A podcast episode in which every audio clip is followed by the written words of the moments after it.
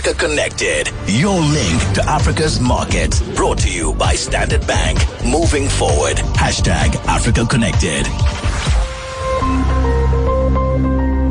Right, we've been connecting with uh, Lee Kasumba over the last few days to find out about her travels through the continent and what an inspiring trip it's been to Mozambique for her. In this particular insert, uh, we won't be speaking to Lee this evening, but she has given us an idea uh, of uh, public transport issues and the importance of Portuguese in Beira and how Beira also differs to Maputo. Here's Lee.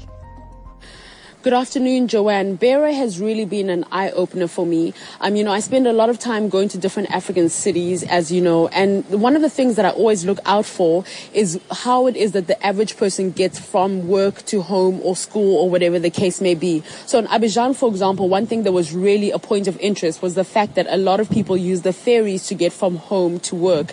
In Beira, I was really surprised, um, you know, because you didn't find what you traditionally find in a lot of different African cities, which we call um, taxis in South Africa. If you're in Kenya, it's called um, a matatu, and if if you're in Dar es Salaam, for example, they're called dala So um, so we I found that in Beira you didn't find this, but the way that people do travel around seem to be by three main modes. Firstly, um, we saw the same municipal bus, actually the same two municipal buses going around the city quite a lot. So that's the one. The second are tuk-tuks. People tend to use that as the way that they frequent and get to work or get to school. It's something that is used quite a lot here. And then thirdly, boda bodas are used quite uh, efficiently in Beira as well. And a boda boda, which might not, you know, make sense in the South African context, but in Uganda and in Kenya and in Tanzania, you do find boda bodas quite a lot. And the story around boda bodas is it's basically a motor, somebody on a motorbike, and they pretty much have one passenger with them. So you do find that quite a lot in Beira.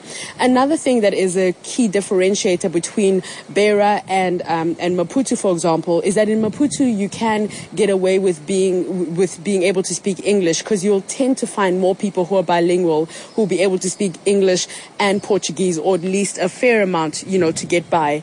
In Beira though, it's pretty much like what Luanda is like um, in Angola where people only speak Portuguese. So if you want to be able to, to do business efficiently, to be able to trade here and to be able to just have a, a really good experience, you either have to be able to speak Portuguese or you have to have somebody who is able to translate for you effectively. Uh, so yeah, that were, those, those were just some interesting learnings that I found while being in, in Beira and Mozambique. I'm really looking forward to our last leg of Africa Connected 2.0.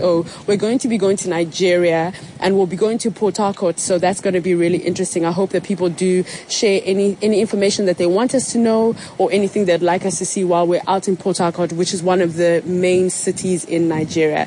Thank you so much. Lee, thank you for that. That is Lee Kasumba. And of course, for more on Lee's travels, go to africaconnected.co.za. Standard Bank calls Africa home and drives her growth. Combining their strong African presence with global capabilities, Standard Bank supports businesses that need a banking partner who knows Africa. Standard Bank has partnered with 702 on Africa Connected to give you in-depth first-hand insights into Africa's diverse markets and the innovative solutions that come from Africa. Standard Bank, moving forward.